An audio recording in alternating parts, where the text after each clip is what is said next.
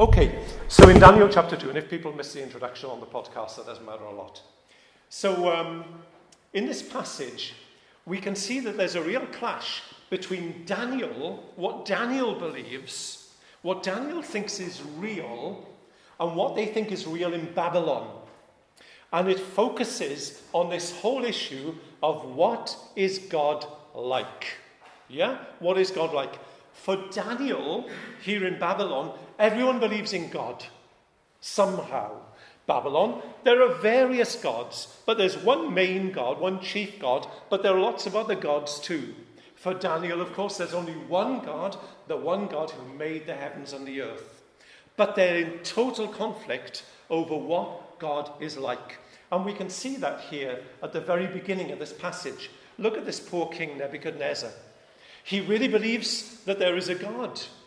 He has dreams, and he believes that in some way God is trying to tell him something through his dream. And he's right. He's right. But the poor guy, he's troubled. Why? Because he can't ask God what God is trying to say to him. He can't do that. He's got no access to God whatsoever. He has to call in his experts. Yeah? And so he calls in the experts. And typically in the book of Daniel, we get these lovely lists, don't we?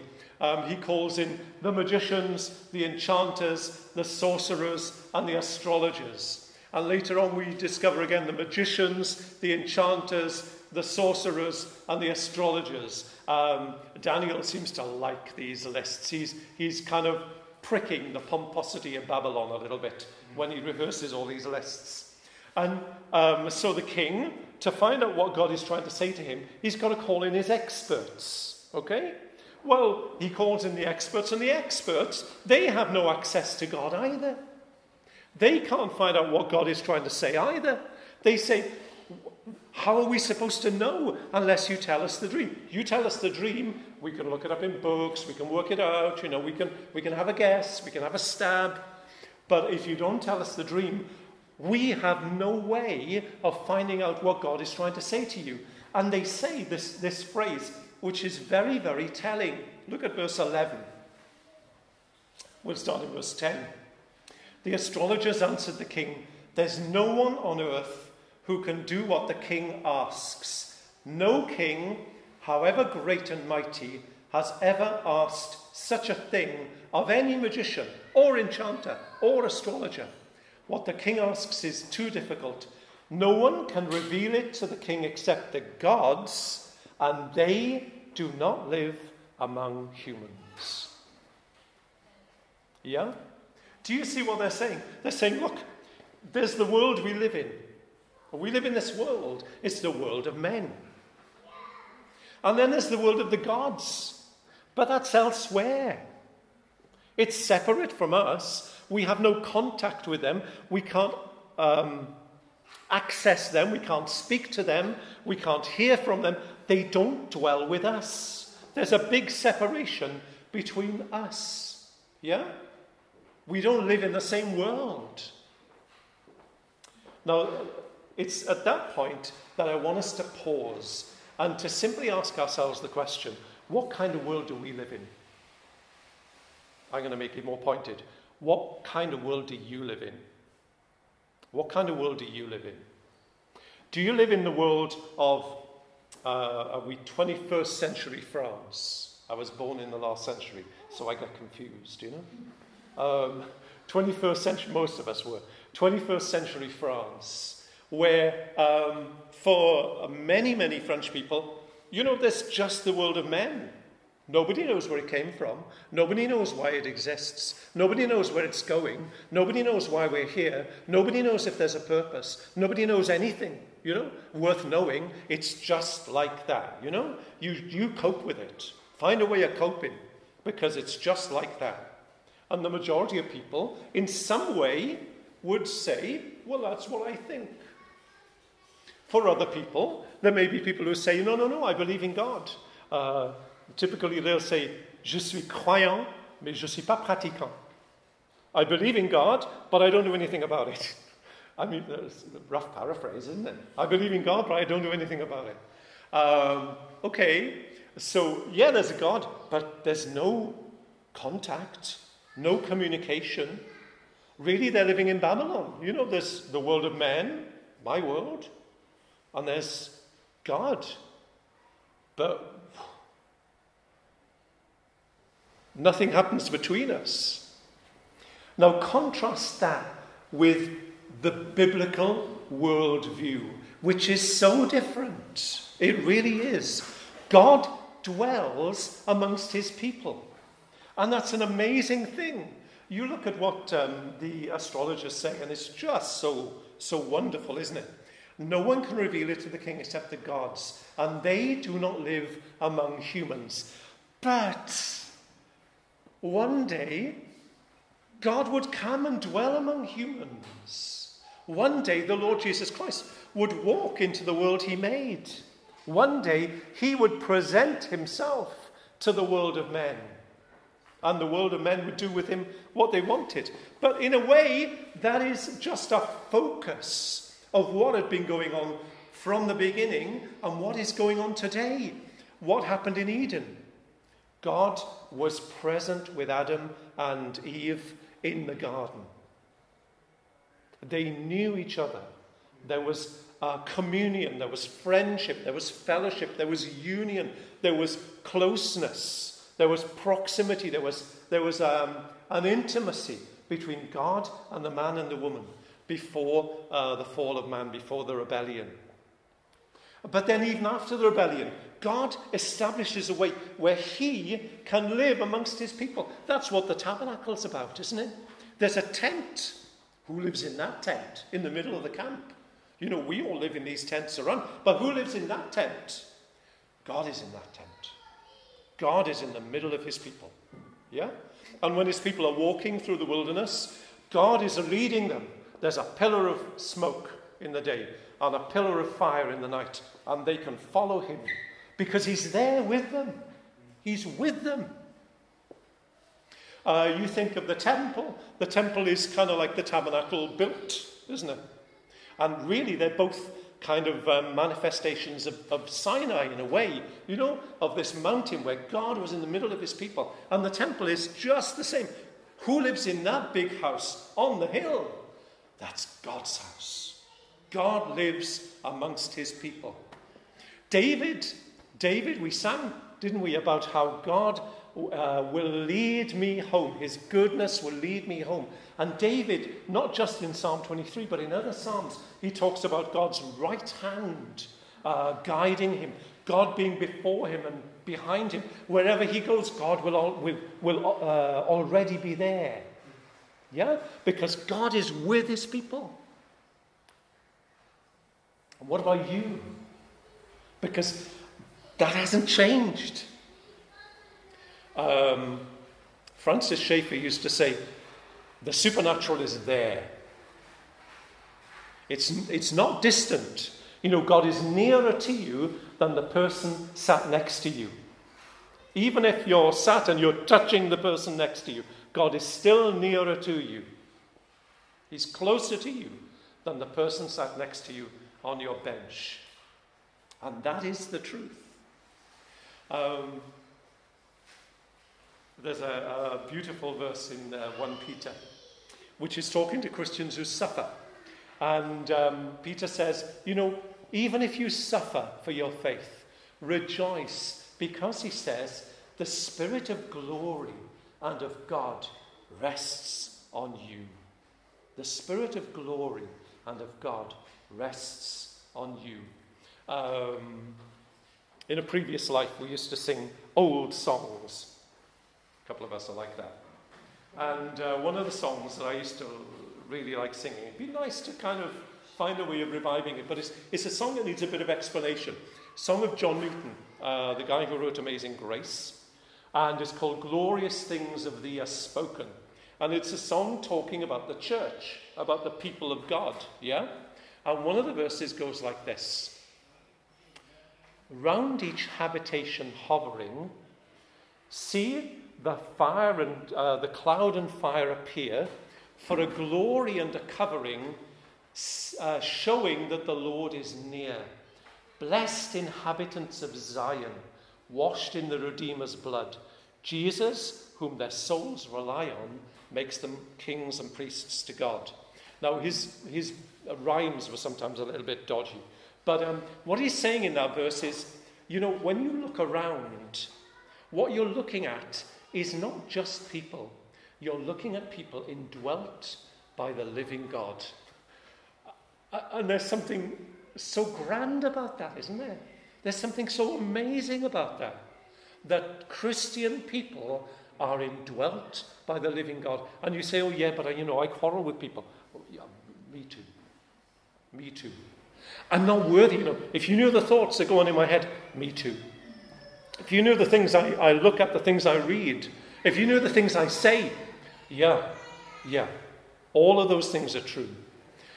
But nevertheless, in amazing humility, in amazing um, condescension, comes down with us. God dwells in his people. And that gives you a dignity and a wonder that is, you could never value it, could you? It's, it's, it's, it's something you could never measure. It's something that's so glorious. Okay, so what? Well, there's a couple of things that follow from that. The one is, remember, God is always there. We, we, um, we don't think too much about this building as being Bordeaux Church largely because it doesn't belong to us. We don't even rent it. You know, somebody loans it to us. That's wonderful. It's a great place to meet. But this is not Bordeaux Church. It's just a room. Uh, the brethren meet here in the morning. They don't refer to it as the brethren um, either. You know, how could you? You know, it's just a room. Um, we know that Bordeaux Church is this group of people. But that means, it doesn't mean there's no holy place. It means everywhere is a holy place. It means everywhere you put your foot, God is there. You know, you should never wear shoes. Never. Always take your shoes off because the place you're standing is holy ground because God is there. Um, you, that is just a figure of speech, you know? it's just the way you're trying to make the point. But you, I'm sure you get the point. Everywhere is holy. Everywhere is holy. Every moment is holy. No moment is more holy than any other because it couldn't be more holy because it's absolutely holy. Every moment is absolutely holy. God is there. He's there at every moment of your day. Now, you meditate on that later if you want. Uh, but I'm serious. I really am. And so when we thank God for our food and when we thank, you know, we, you, can, you can turn to God at any and every moment. You really can. Um, and that means that your life has immense dignity because just like um, Israel walking through the desert, you know, uh, moving towards the promised land, your life is a walk with your Heavenly Father. It really is. You're walking through life with God and He's directing you, and you think, well, I, don't know where I'm going. Well, that's okay, because He knows where you're going. And He will direct you, and you can ask Him, you can say to Him, Look, I don't know what choice to make. Uh, please help me. Uh, please close doors. There are too many doors. I, I can't even choose. Uh, please open a door. Please lead me somewhere. And you know, um, one of the wonderful things um, is that um, we've been praying for a place to, for the, the Projet Francophone to, to meet.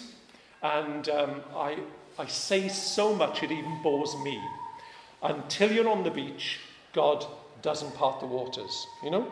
There's no point God parting the waters until you're on the beach. So you've got to be between Pharaoh and the deep, blue, deep Red Sea before God will part the waters. And last minute, God opens the door. And how many times have we seen that? You know? Um, I couldn't make a list anymore. I just couldn't make a list. And there we are. God has opened the door. Uh, he's, he's parted the waters. Uh, when we're on the beach, you know, and that's, that's what he will do. That's what he will do. Because he is that kind of God. Your life is a walk with your Heavenly Father. Uh, okay, uh, so that's the first thing. God is always there. Second thing, you can pray without ceasing. We're going to be too long tonight. Um, you can pray without ceasing. People make fun. We, might, we could just skip truth, couldn't we? I might just skip truth. Yeah. we'll skip truth. we can always do that on Friday. Um, you can pray without ceasing. People make fun of people who pray about parking spaces. I don't know why, you know? They say, oh, you know, they pray about finding a parking space as if that's a really funny thing to do. I do that all the time. Um, we, don't, we don't actually have a car, but, um, but I still pray for a parking space. No, uh, we don't actually have a car, but we, we belong to a carpool club. And when we lived in Pessac, uh, we've recently moved, and we used to live in Pessac. And uh, the good people of Pessac love to park in the place that reserved for the pool car. They just love it. I have seen times when the whole of that row has been empty except for the spot where I have to park. And I think, why? And there's a sign, it says, interdit. Interdit. And it says, um, what it says? Uh, autopartage. Yeah, autopartage. It says on the street, and it says, um, a stationnement interdit. And I think, you know, I'm not French. I can read that. I can read that. I think anyone can read that. And so, whenever I borrowed the car from Pessac, I would always be going back saying, Oh, please, Lord, please don't let anyone be parked in that spa- space because it's so hard when people are parked there. And um, often someone would be parked there and the car was empty, and you just have to park somewhere else. And then you send a message saying, Sorry, someone in the space, I had to park somewhere else. And they say, Okay, no problem. Or the car would be parked there and there'd be someone in the seat. And then I really pray because I say, Heavenly Father, please don't let me be sarcastic. you know, because sarcasm is not part of the fruit of the Spirit. You know, the fruit of the Spirit love, joy, peace, patience, kindness, goodness, faithfulness, and self control, and not sarcasm. And, and it's so easy, isn't it? Alors, vous arrivez à lire, monsieur, ça dit stationnement interdit. Je suis pas français, moi. Mais je, uh, no, don't go there. And so, you know, you would say, uh, excuse me, but, you know, this is a, an autopartage, uh, says autopartage. I have to park there. Could you move your car? And they'd always say, oh, yeah, course, of course, and they would move their car. You can do that. You can, you can live a life of prayer. Paul says, pray without ceasing. He doesn't mean make sure you have a quiet time. I mean, yeah, make sure you have a quiet time. But don't confine God to half an hour in the morning, you know? As if, well, I've done my half an hour with God, now I'm on my own. It isn't like that. The Christian life isn't like that. Pray all the time. You know, your hollandaise is curdling. Pray. I've never made a hollandaise in my life, um, and I never will. But, um, you know, pray. Pray about everything. Pray. Ask God. Ask God to lead you. I don't know what to feed people tonight. Pray. You know, pray about everything. Pray about your kids. Pray about your parents. Pray about each other. Um, you can always pray. Yeah? You always can. And then the next thing, always trust Him. Always trust Him. I will go a little bit into truth because. Um, very, very briefly, because obviously truth is a huge issue just now, isn't it? Who trusts what they read in the newspapers? I'm British, in case you hadn't realized. And uh, Britain is going through a period, an interesting period politically, where we are experiencing what, experiencing what we call Brexit. What does Brexit mean?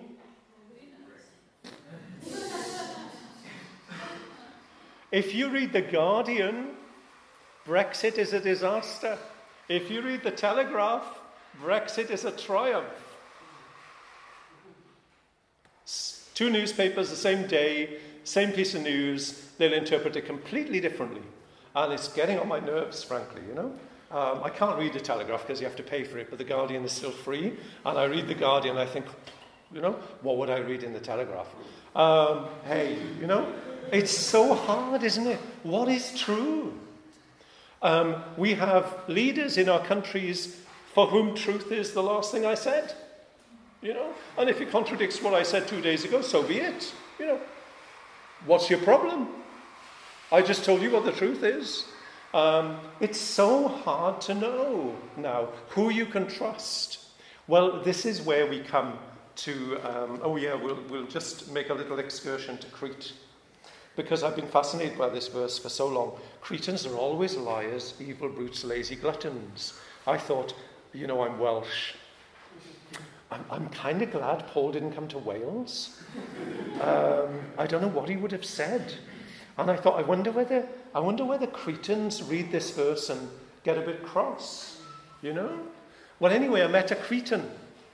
I met him in Bath.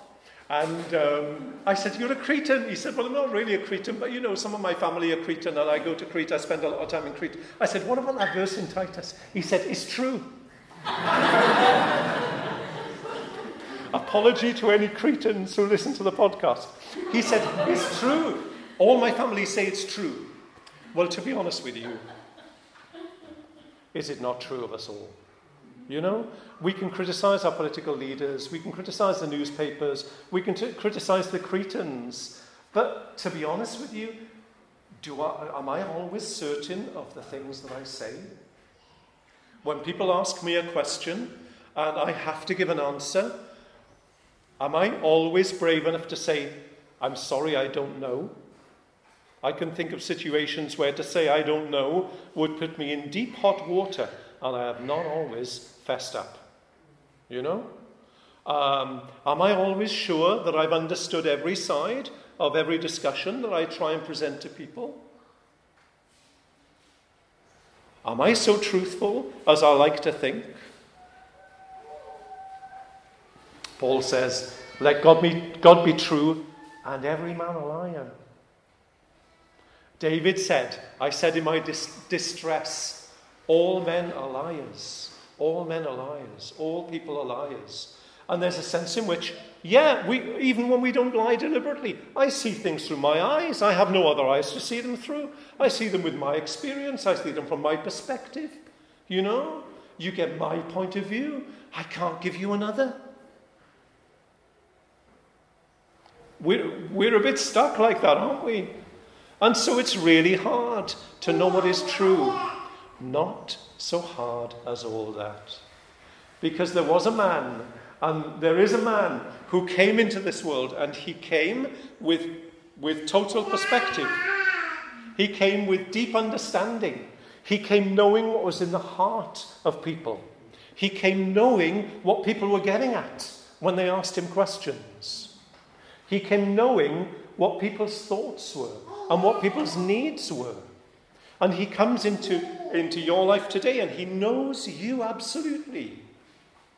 And the God who knows us and who sees all things has spoken to us in his word. And that's why we can have such confidence in the Bible. Um, Titus begins like this. I need to find Titus. Um, and it begins really wonderfully.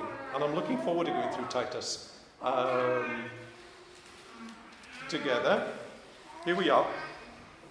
Titus. And he's writing to Crete, okay? Paul is writing to Titus, who's working in Crete, where, as we have read, uh, Cretans are always liars, evil brutes, and lazy gluttons, okay? Um, Paul writes to Titus Paul, a servant of God, an apostle of Jesus Christ, to further the faith of God's elect and their knowledge of the truth that leads to godliness. The truth that leads to godliness, not the lies that lead to evil brutally, brutalis, brutis, brut, and lazy gluttony. Yeah? The truth that leads to godliness, in the hope of eternal life, which God, who does not lie, promised before the beginning of time, and which now at his appointed season he's brought to light through the preaching entrusted to me by the command of God our Saviour. God who does not lie. That's why we have such confidence in the Bible. Because, yeah, it's written by men, but by men moved by God's Holy Spirit. He, he moved them like the wind moves a ship. Yeah? He moved them um, as they wrote. And they brought, therefore, God's message to us. They wrote what God wanted them to write. It was their words, but it was God's words and it's accessible. You know, um, what languages did you cite? Um, yeah. Tupuri. It's really called Tupuri. And they speak French. okay, so the language Tupuri. It's not my fault, okay? Um, and so on. Um, but when the Bible comes to you, in a, in a, you know, Jesus used a translation, didn't he? Jesus used the Septuagint, he used the Greek translation of the Old Testament. And you find Jesus and the apostles quoting the Greek uh, Old Testament, a translation.